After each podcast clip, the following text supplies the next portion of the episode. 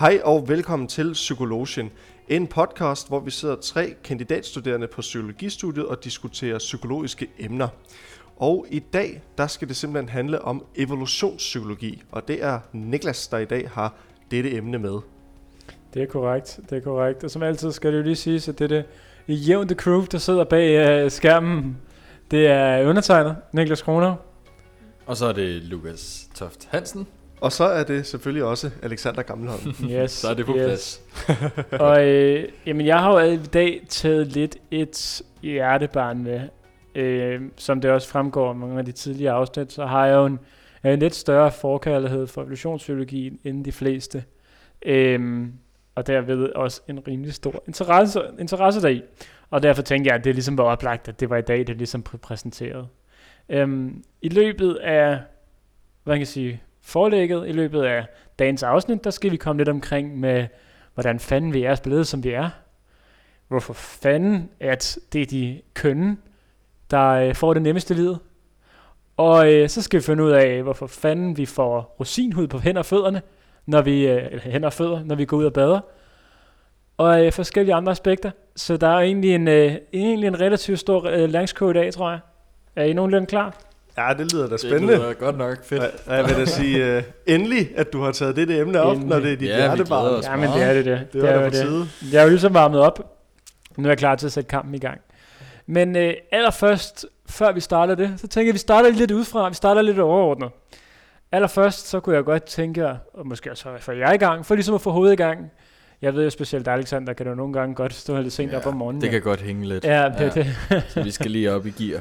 Ja. Ja. Øhm, Nå, det var en joke. Ja, Ja. okay. ja, Mm. det, Det, kan er vi jo det også. med, det skal op Ja. i. Ja. Øhm, men øhm, ja, altså Joe, eller Joe, gåden, som vi skal svare på nu, og det er begge to, den hørte jeg øh, første gang om i Ødipus. Øhm, og øh, den handler egentlig, altså Ødipus kort fortalt er jo, at han får videre en, øh, en øh, hvad man kan sige, en, øh, hvad hedder det, en der ser fremtiden, en, øh, ja det er ikke en profet, men Klaverant. Hvad? Nej, men det er det, hvad hedder hun? men det hedder et hun hedder, ja, hun er i hvert fald i Delphi, og hun siger til ham, Orakel. Orakel. Orakel. Ja, Ja, ja, ja, lige der var. Øh, Hun siger til ham, øh, ved du hvad, Oedipus? Du kommer til at dræbe din far og sex med din mor. Og han er jo øh, rimelig øh, på tværs af den her kommentar. Øhm, så for ligesom at frabøde det, så tager han væk fra sin familie, eller hvad han tror er sin mor og far, og øh, rejser væk. Og øh, han kommer så på et tidspunkt, og øh, hvad kan jeg sige, ja, dem der gerne vil have historien, de skal læse den, den er rigtig spændende, men på et tidspunkt så står han så på et bjerg, og for at komme ned fra det her bjerg og komme ned til en by, Theben han gerne vil til, der møder han så en sphinx.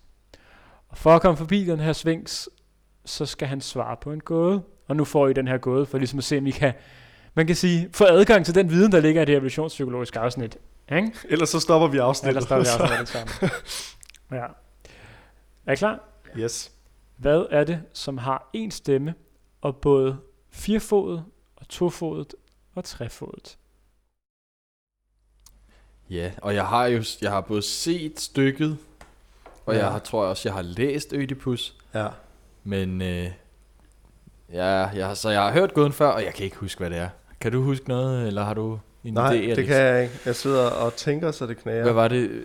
Det, Hvad er det, som har en stemme, Ja. og er både firfodet, tofodet og trefodet? Mm. Jeg melder pas her. Jeg ved det, det er ikke. sjælen. Nej, Ej, men du, det- du er meget tæt på, faktisk. Ja. Okay. Fordi at det korrekte svar er mennesket. Okay. Mennesket har en stemme, Mm. og i sine unge dage, så har det fire fødder, Ah, fordi det ja. kravler rundt. I sine mellemste, med sine voksne dage og unge dage, har det to fødder, fordi vi går på to fødder, og når vi bliver gamle, får vi en stok og bliver dermed trefodet. Ja, okay. Yes. For Det er ligesom, rigtigt, ja. øh, for ligesom gåden fortæller, så forandres som menneske gennem dets levealder. Og ikke nok med, at vi forandrer os gennem dets levealder, vi forandrer os også igennem evolutionen. Så det var egentlig sådan en crossover. Øh, Ah, det kan jeg godt se. Det er, nok, det er en god overgang ja, for vi spiller alle sammen ind i evolutionen. Og lige fra, at der er nogen, der giver sine gener videre til deres børn, øh, og den næste generation ligesom får noget, får noget nyt, så er der også nogle gener, der uddør for på baggrund af, at der er nogen, der ikke får børn. For det, som er sket igennem millioner af år, det er, at mennesker har levet sit liv. Vi har ført, eller mennesker, dyr og mange andre arter, øh, de har øh, ligesom levet sit liv, de har fået børn, og derved har de ført sine gener videre. Og på den måde har slægten, i hvert fald os, øh, udviklet, homo sapiens ligesom udviklet sig til den, vi er i dag. Nemlig de mennesker, vi, vi går og er.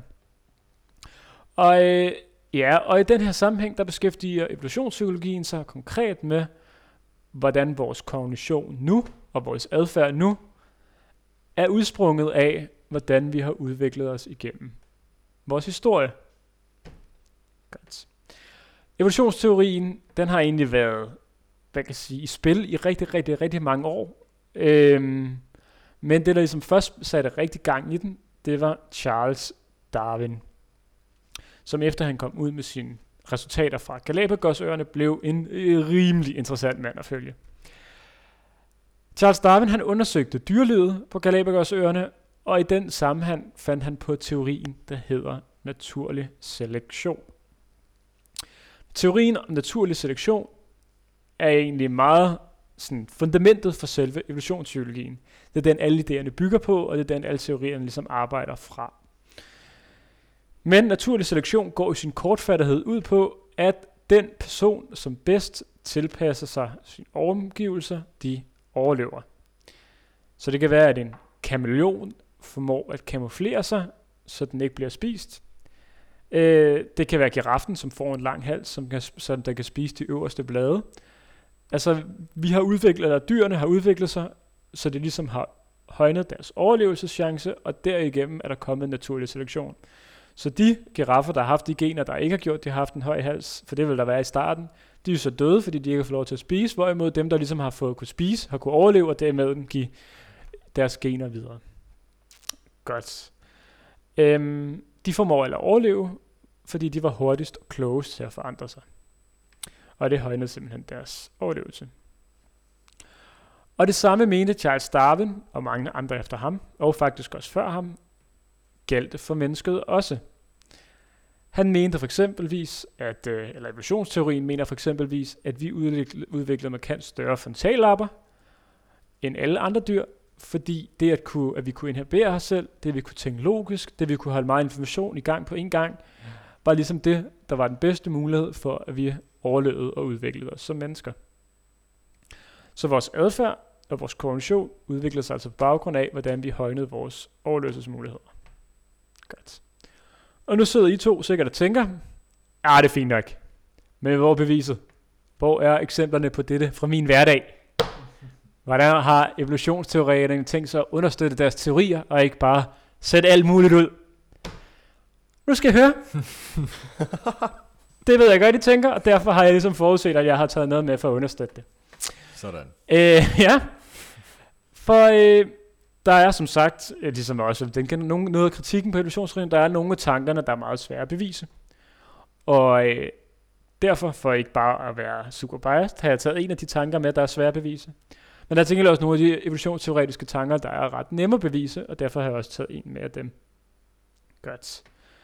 Øhm, den første, jeg har taget med, den omhandler, hvordan vi kognitivt, ubevidst er skabt af evolutionen, og den anden er, hvordan vi fysiologisk altså er skabt på baggrund af evolutionen.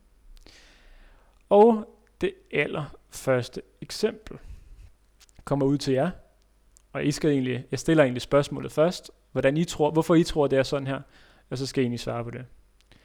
Hvorfor tror I, at det næsten i alle tilfælde, og det sker helt ubevidst, er mændene et parforhold, som sover, sover tættest på døren?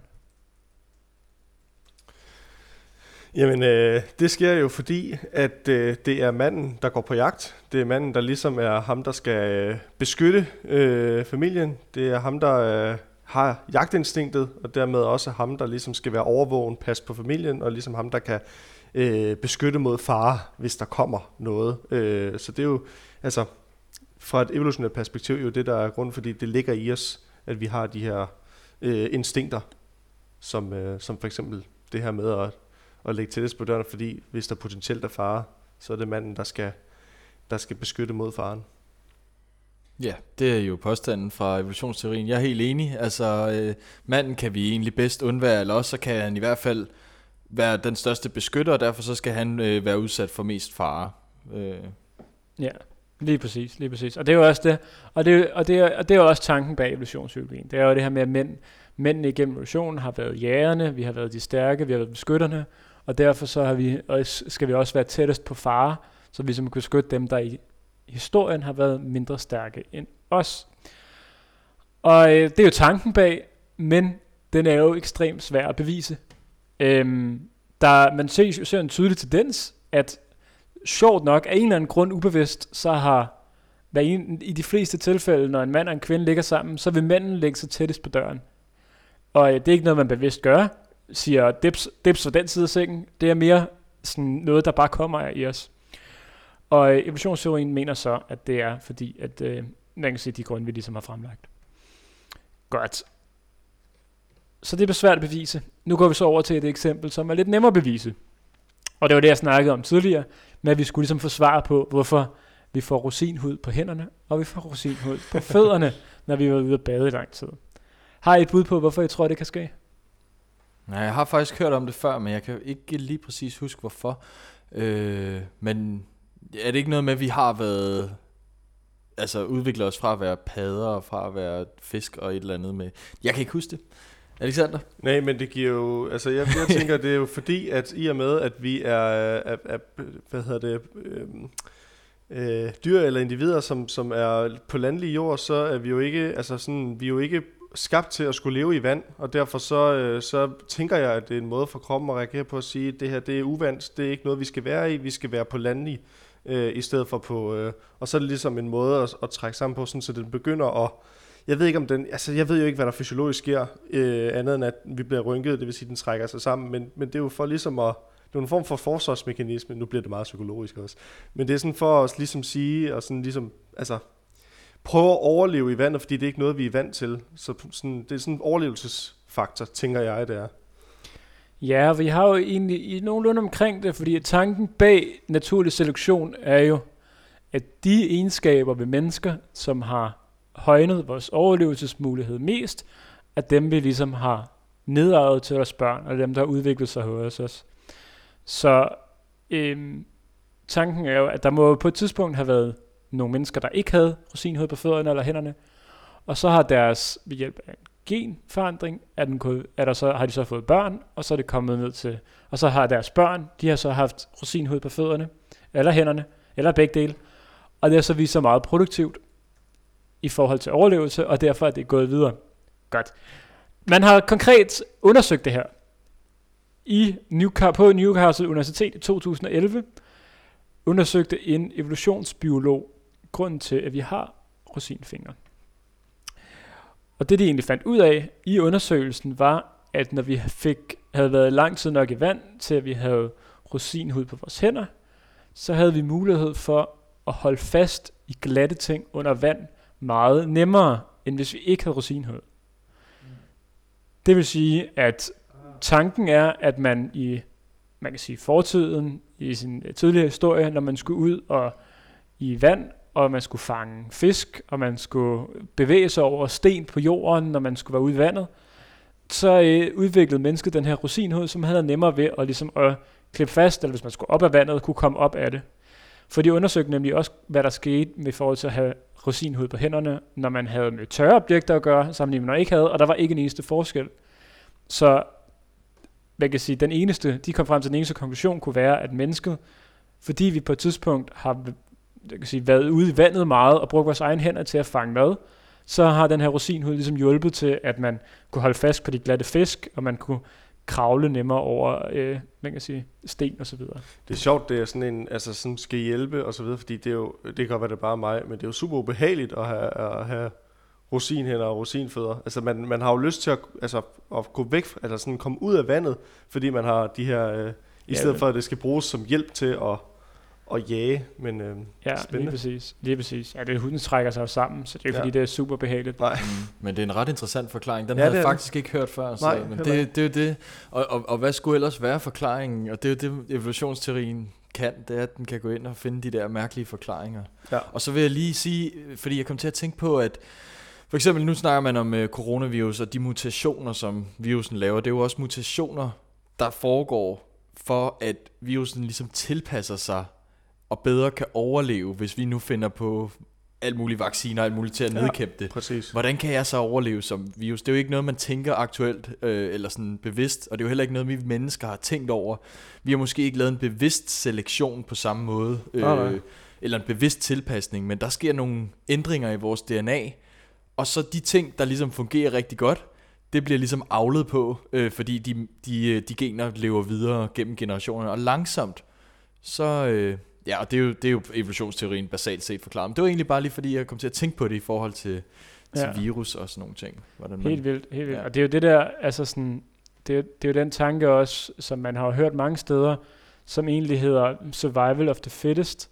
Og i, på dansk er det oversat til den stærkeste overlever, men det er faktisk øh, en forkert oversættelse. Den rigtige overfattelse er egentlig den, som formår at tilpasser sig bedst, overlever. Mm. Øhm, fordi at, er det styrke at få en øh, to meter høj hals? Er det styrke at kunne kamuflere sig? Nej, det er det at kunne formere sig til omgivelserne på den bedst mulige måde, der ligesom gør, at du overlever. Ja. Øhm, for lige at konkludere på forsøget, så undersøgte de også, hvorfor vi får rosinhed på fødderne. Og det viser, at når vi står på glatte øh, bunde, man kan sige, en, en glat bund, så som at stå på sten ude i en flod eller andre ting, så står man mere fast, når vi har rosinhoved på fødderne, end hvis man øh, ikke havde rosinhoved. Mm. Og man kan sige, det hjælper os jo meget i nutiden, hvor vi konstant lige skal til tur til Mallorca og i poolen og sådan nogle ting. Ikke? Man ikke ligesom glider rundt, som var det en skøjtebane. Mm. Så øh, ja, men, øh, men vi kommer først til at snakke senere hen, hvad noget, der har betydet for os tidligere, hvad det betyder for, øh, at det ikke har den samme betydning for os nu, og hvad det så gør ved os. Godt.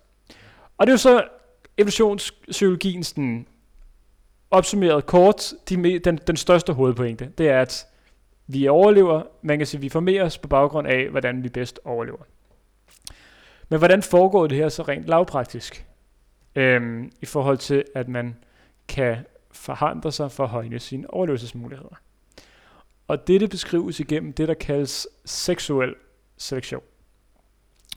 Så når mennesker og dyr får børn og unger, så sker der, som jeg sagde, en række genmutationer. Disse genmutationer vil sådan have mulighed for at give den næste generation noget, den tidligere ikke har haft. Og hvis disse genmutationer er fordelagtige i forhold til, at ens art har større mulighed for at overleve, så vil det modsatte køn rigtig gerne have fingre i dig. Øhm, øhm, ja, og din store popularitet grundet din genmutation vil altså betyde, at du har større mulighed end for andre, som ikke har den her genmutation, til ligesom at få børn, og så få de, føre dine gener videre, så den her gode genmutation ligesom overlever. Så som sagt, for at komme tilbage til det her eksempel med rosinhuden, så var der, som, som jeg sagde, var der så på et tidspunkt en person, der, der blev født, og så, øh, så har moren badet, badet sit barn, og så lige pludselig så er den begyndt at få et eller andet mærkeligt på hænderne. Og så forældrene sikkert tænkt, hvad fanden sker der her? Og så bokser det her barn op, og så lige pludselig, så er det den bedste fisker i hele Danmark, eller verden. Det er lige pludselig så, de fanger fisk til hele kolonien. Øhm, og det hører ind så ligesom populariteten blandt det modsatte køn. Ham her, han kan ligesom, han kan sørge for aftensmad til os, han kan sørge for min overlevelse. Så er der rigtig mange, der har lyst til at føde hans børn, og derfor bliver det gen, der har fisk eller trosinhud på hænderne, ligesom ført videre. Og det er det, ligesom natur, øh, naturlig selektion, eller seksuel selektion ligesom er, at øh, gode gener er af større synlighed for at ryge videre. Godt. Og det samme gør sig faktisk gældende i vores nutid. Altså, vi kan ikke, det er ikke kun, øh, man kan sige, evolutionen foregik ikke kun i vores ja, samlersamfund, hvor at vi udviklede en masse ting, og så stadig lever med den. Men det var også, det er også noget, der sker nu. Jeg tænker, de, øh, man kan sige, øh, altså sådan ligesom med, at øh, ham her, han, øh, da han blev bedre til at fange fisk, da han fik øh, rosinhud, øh, så, øh, så kan man snakke omkring, hvordan at for eksempel eftertragtede og kønne mennesker i dag har meget større muligheder. Øh, kønne mennesker er her sådan betegnet ved dem, som har meget symmetriske træk. Øhm, og øh, det er jo videnskabeligt bevist, at kønne mennesker de tjener mere end mindre symmetriske mennesker.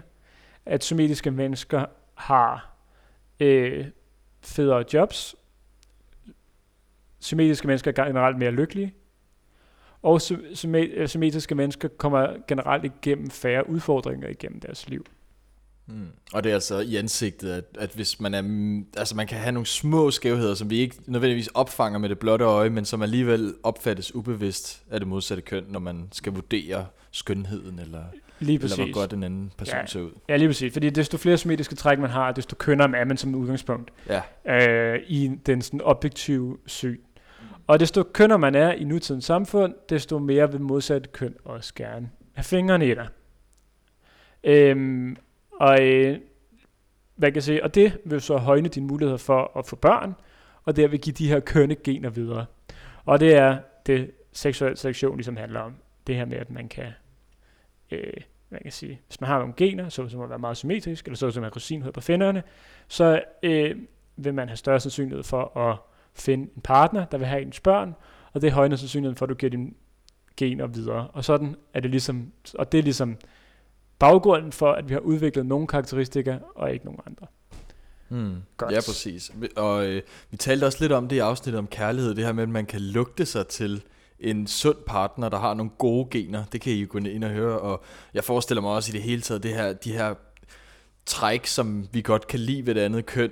Hvorfor er det, at vi godt kan lide de ting? Siger det noget om vores enten fødedygtighed eller vores sundhed? Og ja, det kan man jo tænke over. Ja. Det er i hvert fald det, som evolutionspsykologien gør. Helt vildt. Og det er mm. jo det, og der er jo sådan mange, altså sådan specielt i forhold til formering, er der så mange sindssygt sjove, ubevidste ting, som vi simpelthen bare ikke er opmærksom på. Øhm, altså sådan noget, for eksempel så er det også bevist, at øh, kvinder som udgangspunkt er mere ekstroverte og mere frembrusende, når de har ægløsning, sammenlignet med, når de ikke har. Og det er jo ikke noget, man ligesom bevidst sidder og tænker sådan, jeg har ægløsning, jeg har størst sandsynlighed for at blive gravid nu, nu skal jeg ud. Men det er kroppen, der ligesom fortæller sig selv, det er nu, jeg kan give mine gener videre. Det er målet med mig som menneske, det er ligesom at få de her gener, jeg har, til ligesom at komme generationer videre, og derfor er det i aften, jeg ligesom skal være frembrusende og ekstrovert og fløtende og sådan nogle ting. Øhm, ja, men det var egentlig sådan overordnet mit oplæg omkring evolutionspsykologi. Vi har naturlig selektion, som handler om, at men, øh, alle arter som udgangspunkt vil udvikle sig på baggrund af at man ligesom højner sin egen overlevelsesmuligheder ved at formere sig. Og vi har seksuel selektion, som handler om, at dem, der har de gener, man gerne vil have, har større sandsynlighed for at parre sig. Godt. Og øh, hvis vi lige tager tempoet lidt ned, så kunne jeg egentlig godt, øh, jeg har jo fortalt omkring mine holdninger til evolutionspsykologien. Jeg kunne egentlig godt tænke mig at høre jeres. Jamen, øh, altså, min holdning til evolutionspsykologi, det er, at øh, der er nogle ting, som, øh, som, vi, øh, som vi fysiologisk øh, nedarves med, øh, instinkter og så videre, det kan vi nok ikke komme udenom, at der er.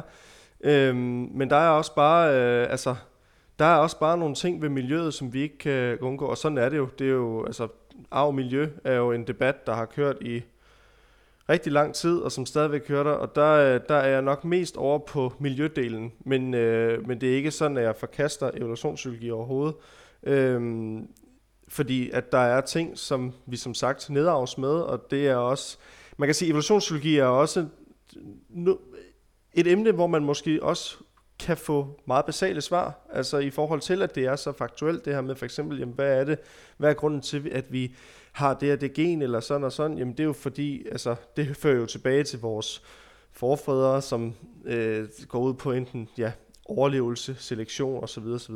Øhm, men jeg tror bare, der er, der er så meget, altså at miljøet har bare også så meget at sige omkring det, øhm, den måde vi udvikler os på, og kultur, og den måde samfundet opbygges på. Øhm, så, så min holdning til evolutionspsykologi er, at det findes, og det er der, og det skal vi respektere, og vi skal være bevidste om, at det er der. Øh, men at, øh, ja, der er også andre ting, der påvirker os. Ja, og vi kan jo ikke gå tilbage øh, 100.000 år og sige, øh, der kan I se, øh, her der ser vi det næste udviklingstrin. Det kan vi jo godt, hvis vi graver... Øh, øh, hvad hedder sådan noget, øh, skeletter op og, og kigger på det, så kan vi jo rent faktisk godt se de her udvikling, udviklinger. Men det sjove ved evolutionspsykologien er jo, at man netop kan med den forklare nogle af de ulogiske eller uhensigtsmæssige træk og måder at være på, som vi har som mennesker.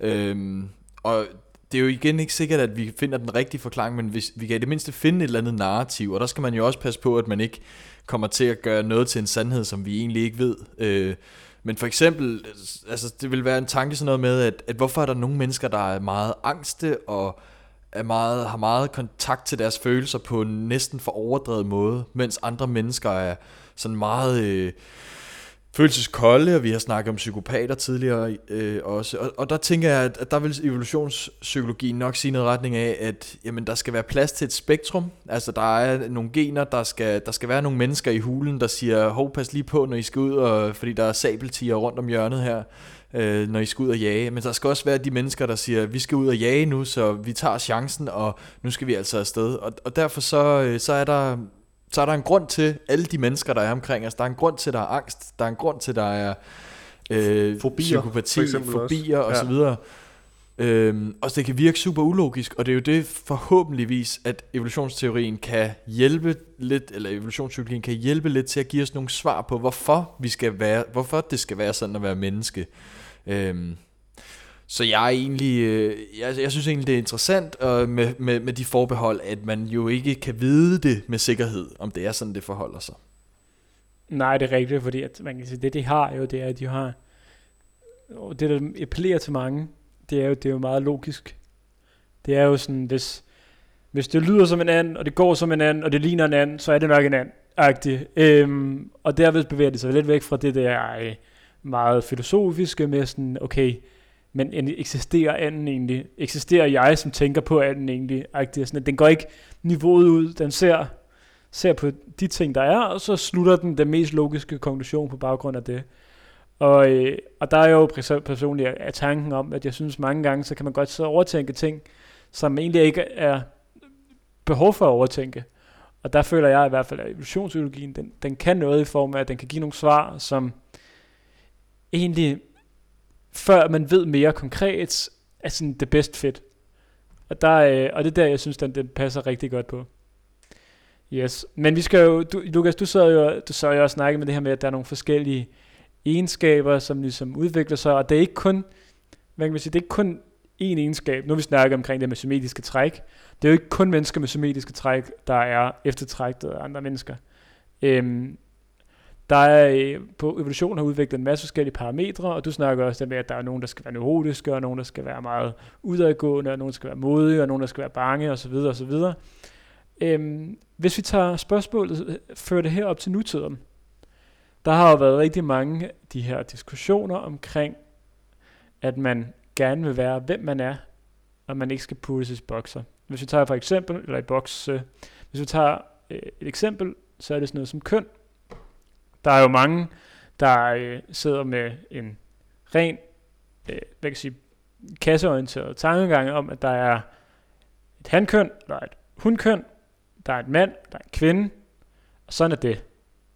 Ikke mere end det. Og så er der jo mange nye, øh, på moderne sprog, øh, Østerbro, øh, øh, hvad kan man sige, øh, rød blok, øh, ultrafeminister, der sidder og siger, nej, der er vi ikke. Der er flere. Det kan godt være, at man kan være født som et eller andet, men jeg har, jeg, jeg har lov til at bestemme, hvem jeg er. Og det skal I respektere. Ud fra et evolutionspsykologisk perspektiv, hvad sidder I og tænker omkring den her debat? Hmm, interessant ja. spørgsmål. Ja, ja sjovt. fordi, fordi du siger en masse socialkonstruktivistisk, og så skal vi ja. sige noget biologisk eller evolutionært. Ja. Du, vil du starte, Alex? Ja, men hvis jeg skal sige det ud fra et øh, evolutions psykologisk perspektiv, jamen så er det jo, at der findes, øh, altså så er der jo øh, egenskaber, som er nedarvet til en type, og nogle egenskaber, som er nedarvet til en anden type. For eksempel, kvinder har en form for egenskaber, og mænd har en anden form for egenskaber. Og det er simpelthen bare noget, som, som biologisk er nedarvet i os i forhold til, ja, i gåsøjne, den rolle, vi har. Øh, fordi det er jo også det med, at, at man kan sige, en ting er, hvad man er, hvad man er hvilke gener man er nedarvet med fysiologisk, men en anden ting er også, hvad er det for nogle roller, vi bliver påtaget os som i det samfund, vi lever i, øh, og hvordan stemmer det overens med det, vi skal i, altså det vi, det vi får af gener, og så den rolle, vi bliver sat i, øh, eller får påsat os i, i samfundet. Øhm, og der vil man jo sige, at der er kulturen jo så også, hvis man kigger evolutionært på det, jamen så er det jo også, jamen Mændene, de øh, er større, de er stærkere, for de skal ud og jage. Fordi kulturen er også, at det er mændene, der jæger, Øh, hvor at kvinderne, det er dem, som går hjemme og, øh, og passer øh, den sikre base, og børnene, øh, og øh, er mere øh, hvad hedder det, omsorgsfulde øh, og mere sådan, øh, er bedre til at lave mad, fordi det er de egenskaber, de skal kunne, det er den kultur, de har fået. Øh, så det er jo fra et evolutionært perspektiv, vil man jo sige, at det er, det er grunden til det. Ja, så hvad vil, du, hvad vil du så, man kan sige, din egen holdning så være omkring det her? Min egen holdning, det er, at, øh, at der er nogle ting, som vi nedarves med, fysiologisk, og sådan er det. Men jeg tænker, at øh, en ting, der er vigtig at have i mente, det er, at før vi tænker køn, så skal vi tænke mennesker. Så før at vi siger, hvorvidt vi er køn eller ej, eller okay, det lyder virkelig, øh, men der er bare så meget mere til personer øh, end køn. Vi er et menneske, vi er ikke et køn. Så vi er alle sammen forskellige, og vi har selvfølgelig nogle træk, som minder om hinanden, øh, som nedarves i os, men der er ingen tvivl om, at Lukas er en bestemt person, Niklas er en bestemt person, og jeg er en bestemt person. Øhm, og den har vi alle sammen forskellige, altså de, de er alle sammen forskellige, så, så ja, der kan godt findes, og, og køn er jo roller, som man har opfundet for, at, eller opfundet, det er ting, der er sat op for ligesom at kunne sige, okay, jamen, for at sætte ting i bokse, kognitivt mæssigt, skal det give mening for os, folk ligner hinanden, okay, jamen nogen ligner kvinder, nogen ligner mænd, men vi er alle sammen forskellige mennesker. Og det er min holdning til det, det er, at det kan godt være, at man enten er født mand eller kvinde, hvis det er det, man, altså det er jo det, vi har i øjeblikket, men vi er alle sammen forskellige personer, og vi har alle sammen forskellige egenskaber, personligheder. Det er dem, vi skal dyrke. Det er min holdning til det. Ja, jeg vil prøve, øh, jeg er fuldstændig enig med Alexander, men øh, jeg vil lige besvare spørgsmålet lidt mere klart og lidt mere... Øh, ja, det må du gerne. lidt mere hårdt faktisk. Ikke, ikke så fluffy som mig. Nej, nej, men det er fuldstændig rigtigt alt det, du siger, og det skal jeg nok også komme ind på. Men altså, biologisk set, altså, så er der, så er der sådan set cirka to køn, ikke? og det kan vi jo se, når man bliver født. Ja. Øh, og det er så, hvad det er. Problemet er så, og det er så det, Alexander kommer ind på, alle de fortællinger, vi har lagt oveni, hvad et køn er, og, og så vil der jo være altså biologisk, hvis vi holder os på det, igen nogle variationer inden for de egenskaber, man har. Man kan godt være det, vi vil kalde en mere feminin mand eller en mere maskulin kvinde, og man kan godt føle sig som den anden. Man kan også have forskellige niveauer af østrogen og testosteron, som er kønshormonerne, ikke også, i, øh, i kroppen. Øhm, men alt det her, der kommer ud over ja, selve kønnet, øh, det er de fortællinger, og der, øh, og der er den her tendens til, at vi skal være mere individualistiske, derfor kommer der flere og flere historier, flere og flere narrativer om, hvem vi, hvem vi kan være, hvad vi kan identificere os for øh, som, som køn, selvom at det i virkeligheden er meget enkelt, øh, hvis man kigger sådan fuldstændig biologisk på det, ikke også? Men jeg kan godt forstå den der, øh, at man ikke vil puttes i en eller anden boks eller en eller anden kasse, men man har brug for at... Øh, at være sig selv og sin egen, og personer og mennesker, som, mm. som du også siger. Og jeg tror også, det handler, det er lige præcis de fortællinger, fordi at det også, så bliver det sat op som i, jamen en mand kan ikke gå i kjole for eksempel, og det er, det er et narrativ. Det er jo ikke noget som, altså det kan godt være, at evolutionspsykologien også vil sige, jamen det er fordi, det ikke er særlig passende for en mand at gå i en kjole, fordi han skal ud og jage, men vi har jo så også lagt den, det narrativ på en mand, at en mand kan ikke gå i kjole, men der kan jo godt være mænd, som synes, det er behageligt at gå i kjole. Øh, men vi har opstillet en kultur eller et narrativ om, at det skal mænd ikke kunne. Det er kvinder, der gør det. Så det er også den fortælling, den kultur, vi tillægger det. Og det går jo tit hånd i hånd med det evolutionære, det fysiologiske, tænker jeg. Øh, det vi nedavs med, og det vi så giver fortællinger omkring, ja. fordi det skal passe. Ja, det er en god pointe. I snakker meget om det her narrativ, og der siger det en, at, at narrativ blev skabt på baggrund af de ord, man ligesom har i et, ens ordforråd, ligesom man kan bruge de fortællinger, der bliver fortalt. Og der synes jeg, at det danske sprog har måske kommer lidt på bagkant i forhold til det engelske, i forhold til, at det, at det engelske jo har, de har ordet sex, og så har de ordet gender. Og sex er jo konkret, øh, nej, nu skal jeg ikke blande om, blande om på dem, men en af dem er i hvert fald ja, konkret. Det er biologisk ja. Ja, det er sex, tror jeg. Ja, og, øh, og et gender er, hvordan du identificerer dig med ja. som menneske. Præcis. Ikke? Og den har vi ikke på, der har vi ikke på dansk, der har vi kun køn, og derfor kan der ofte være mange øh, problematikker i forhold til de her fortællinger, fordi der er mange misforståelser i forhold til, hvad folk der mener og hvad, om han har ikke mulighed for at skille med. Mm. Øhm, men på den anden side sagt, så synes jeg, min tankegang er i hvert fald, at vores evolution har gjort, at vi er disponeret til at handle på en vis måde, afhængig af, hvilket køn vi er. Så lad os sige, at drenge som udgangspunkt, fordi det har været evolutionært øh, man kan sige, en god idé, så vil drenge gennemsnit være mere aggressive end piger. Øh, det er også bevist, at for eksempel skolebørn, der vil piger i gennemsnit drille hinanden ved at fortælle løgnhistorier og bagtale hinanden, hvor drengene er mere fysiske, mere i fysisk kongemæng vil gå Buksevand. Ja, ikke? Buksevand. Øh, diverse ting. Øh, og, øh, og der kan man sige, der vil jo være en disposition afhængig af, om man er dreng eller kvinde, i forhold til, hvordan man opfører sig, og hvordan man ligesom udformer sig. Øh, mænd har jo også fysiologisk nogle fordele, som du siger, Alexander, i forhold til noget fysik, når vi udvikler nemmere muskler, og har også nogle større muskelgrupper som, som udgangspunkt. Øh, med det sagt, så er det jo ikke en lov, at drenge skal være mere aggressiv, og piger skal, piger skal være mere talende. Det er jo ikke en lov, at mænd skal være stærkere end kvinder. Men det er jo bare en tendens og en gennemsnit, der er på baggrund af, hvordan vi evolutionært er blevet udviklet.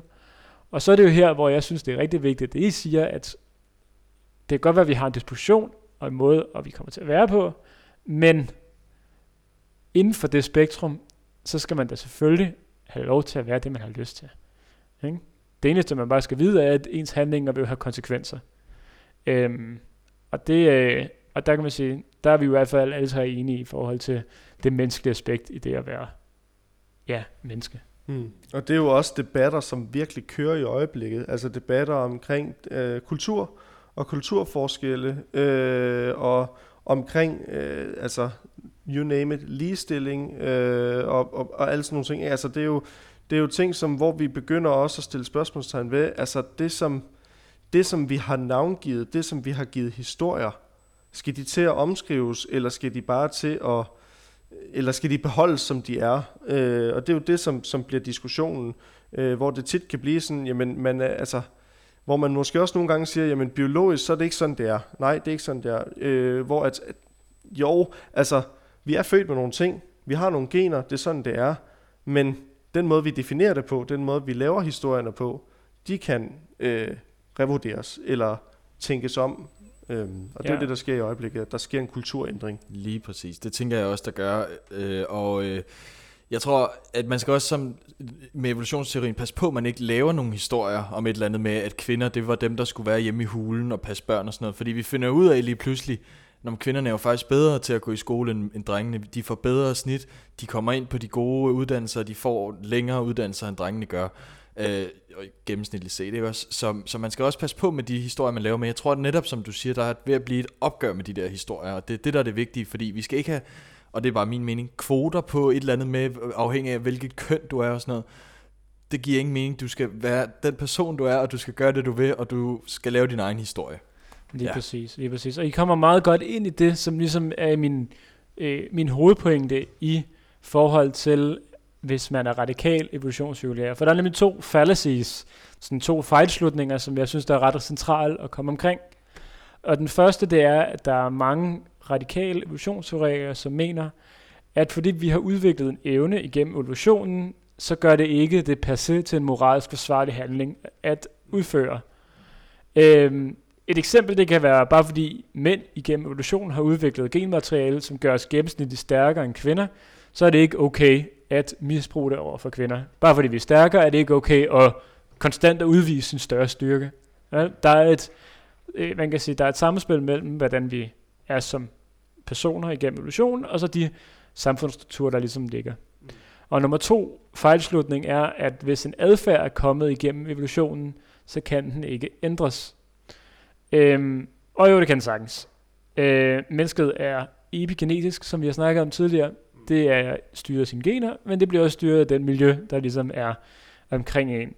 Øh, så vi udvikler os hele tiden, og kan også overveje vores dispositioner. Så for eksempel, hvis man har en disposition, øh, ja, hvad hedder det nu, at, øh, hvad kan man sige, for eksempel en adfærd og en ting, I snakker om, det her med, at man skal ændre sin historie. Evolutionært giver det på ingen måde mening, at der findes homoseksuelle. Ingen måde. De kan ikke give deres genmateriale videre, de kan, og derved kan de ikke ligesom over, øh, øge deres chancer for at overleve. Men bare fordi, at den her adfærd om, at man skal, man kan sige, øh, pares mand-kvinde, er kommet igennem evolutionen, så betyder det ikke, at man ikke kan ændre den i forhold til, hvordan man gerne vil være som menneske, og hvordan man gerne vil leve som menneske. Og hvis man gerne vil være sammen med en kvinde, eller man gerne vil være sammen med en mand, eller hvad man har lyst til, uafhængig af hvad man er, så skal man da gøre det. Fordi man skal jo ikke styres af, bare fordi evolutionen har givet en en udgangspunkt. Godt. Til, øh, ja, jeg havde det, et diskussionsspørgsmål mere, men jeg tror ikke, vi når det. Jo, det bliver måske, måske vi, vi prøver lige at holde lidt hurtigt over den. Øh, fordi der er også en, en anden teo, øh, evolutionsteoretisk teori, jeg har med, som er lidt sjov. Og den hedder øh, Vestermark-effekten. Har I hørt om den? Jeg synes, jeg har hørt lidt om Vestermark-effekten. Ja, ja. Den er sådan, i sin enkelhed går den ud på, at mennesker, som bor sammen, når de er små, i næsten alle tilfælde vil, ud, vil udvikle en modsat rettet seksuel tiltrækning. Mm. Det vil sige, at man på ingen måde kunne tænke på den, man vokser op med på en seksuel måde. Og argumentet for det her igennem evolutionspsykologien er jo så, at fordi at man ofte vil være søskende, der bor sammen, og at det, at man har sex med sine søskende, vil skabe en rimelig skæv genpulje. Der kunne man for eksempel tage gamle Ægypten op som øh, referencekilde. At øh, der var, der var øh, flere der, som ikke så helt normal ud, og blev helt normal, At øh, evolutionen ligesom har gjort, okay, I idioter, I kan ikke holde jeres, øh, I kan ikke holde den i bukserne. Vi laver lige en eller anden sådan safe, safe ting, så øh, I ikke er sammen med jeres søskende. Tak.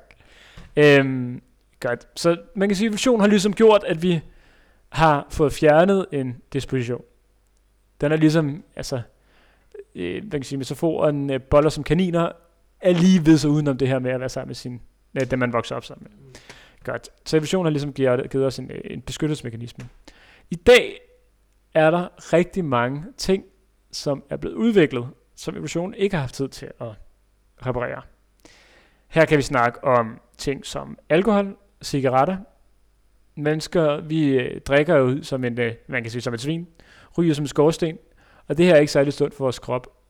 Og jeg vil godt skyde på, at om 5 millioner år, der vil mennesket som udgangspunkt være allergisk over for alkohol og rygning. Fordi kroppen har lært igennem generationen, det er ikke sundt for os. Øhm, og øh, det samme er også gældende med for eksempel sådan noget som fobier. Vi er jo rigtig mange nu, der er præget af sådan noget som øh, fobier for alt muligt, som ikke på samme måde er logisk længere. Øhm, hvordan skal vi begå os i det her? Hvordan skal vi bevandre os i det her med, at der er så mange nye ting, og så mange nye øh, elementer i vores hverdag, fordi vi har haft så rivende et samfund, når vi biologisk ikke rigtig er klar til nogen af dem?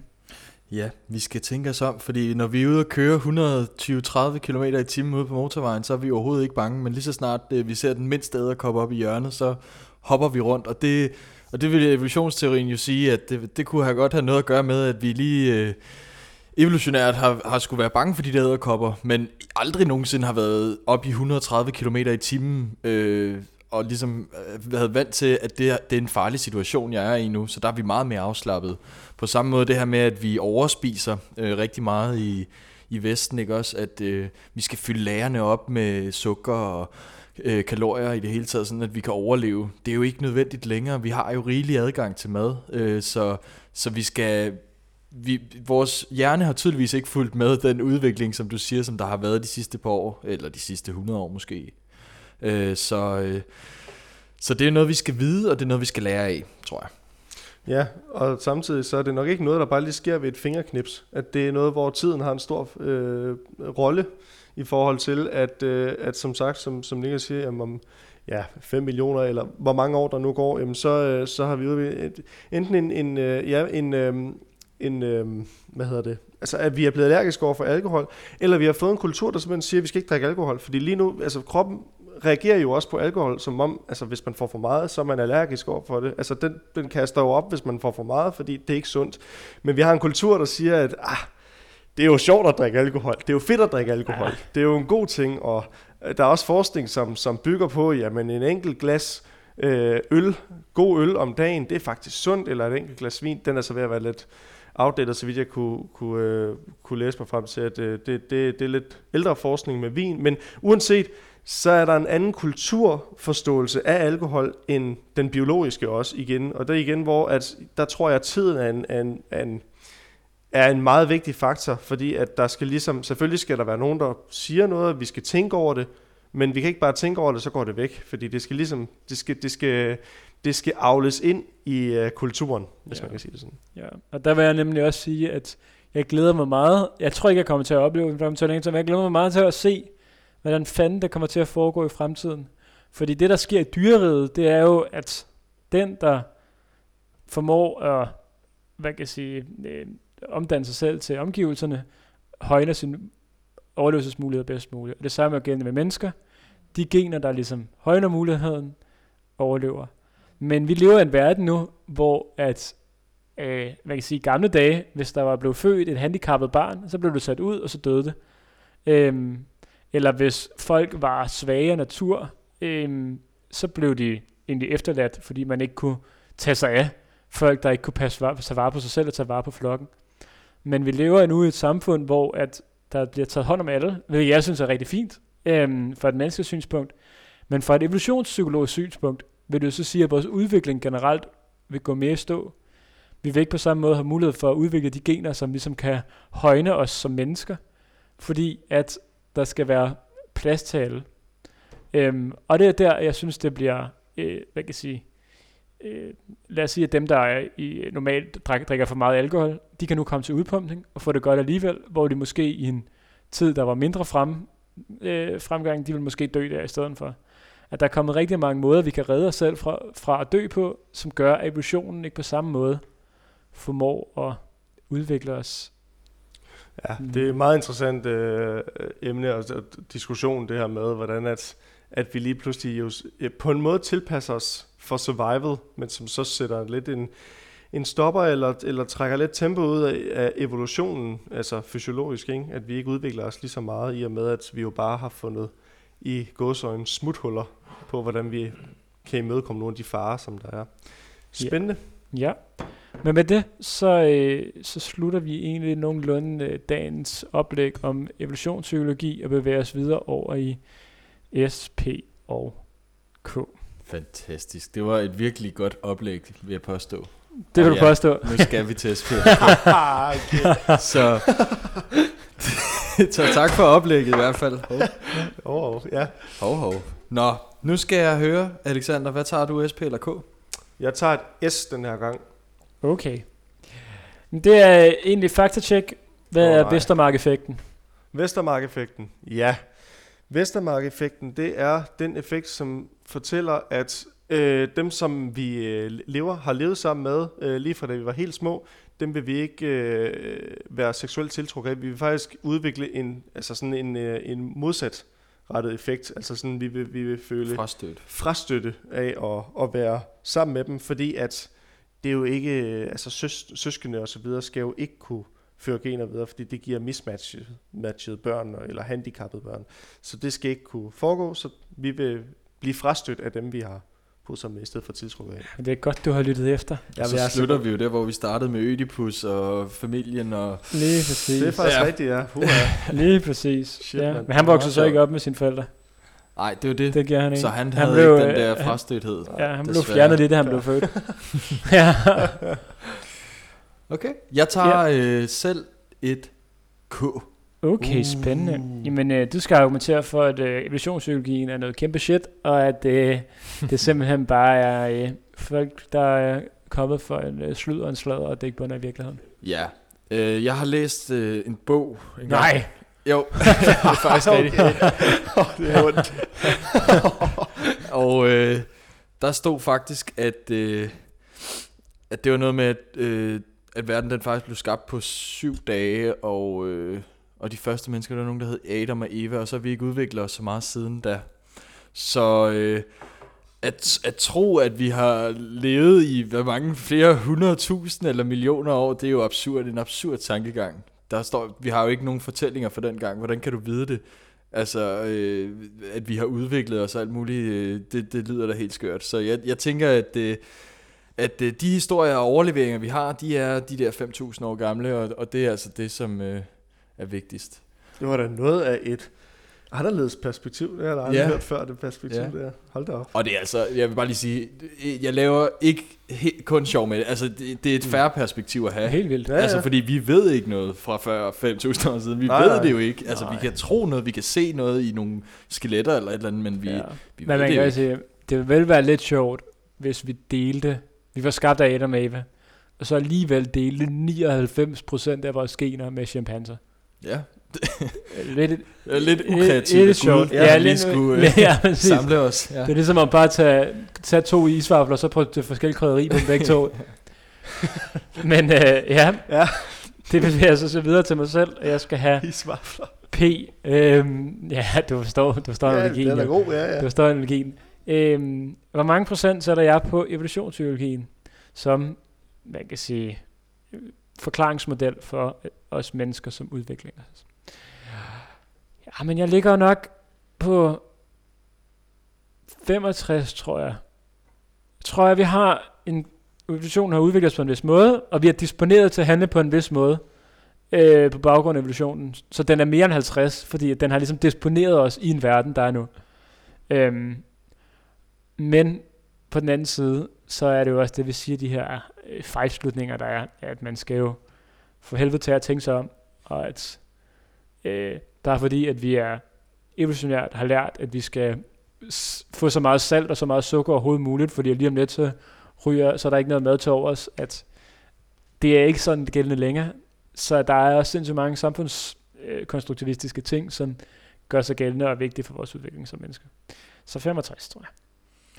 Yes, og øh, vi siger endnu en gang tusind tak for et rigtig spændende oplæg. Der er igen ja. mange flere ting, man kunne diskutere, og øh, det kommer vi sandsynligvis til. Men, men jeg tænker, det er meget godt at have et udgangspunkt også, fordi nogle gange så vil vi sikkert øh, i de øvrige afsnit sige noget med, der kan man anskue det fra et øh, evolutionspsykologisk øh, perspektiv, øh, eller i hvert fald bruge nogle af de her øh, referencer. Så, så det er meget godt lige at få, få styr på, hvad det egentlig handler om.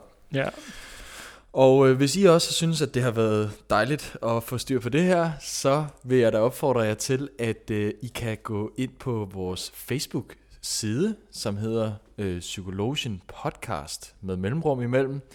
Øh, og der kan I give os et like, og I kan også gå ind på iTunes, og der kan I skrive en lille anmeldelse af vores øh, podcast, hvis I synes. Øh, og så håber jeg, at jeg ellers, og vi håber, at øh, I har nyt at lytte til det her afsnit, og så lyttes vi ved i næste uge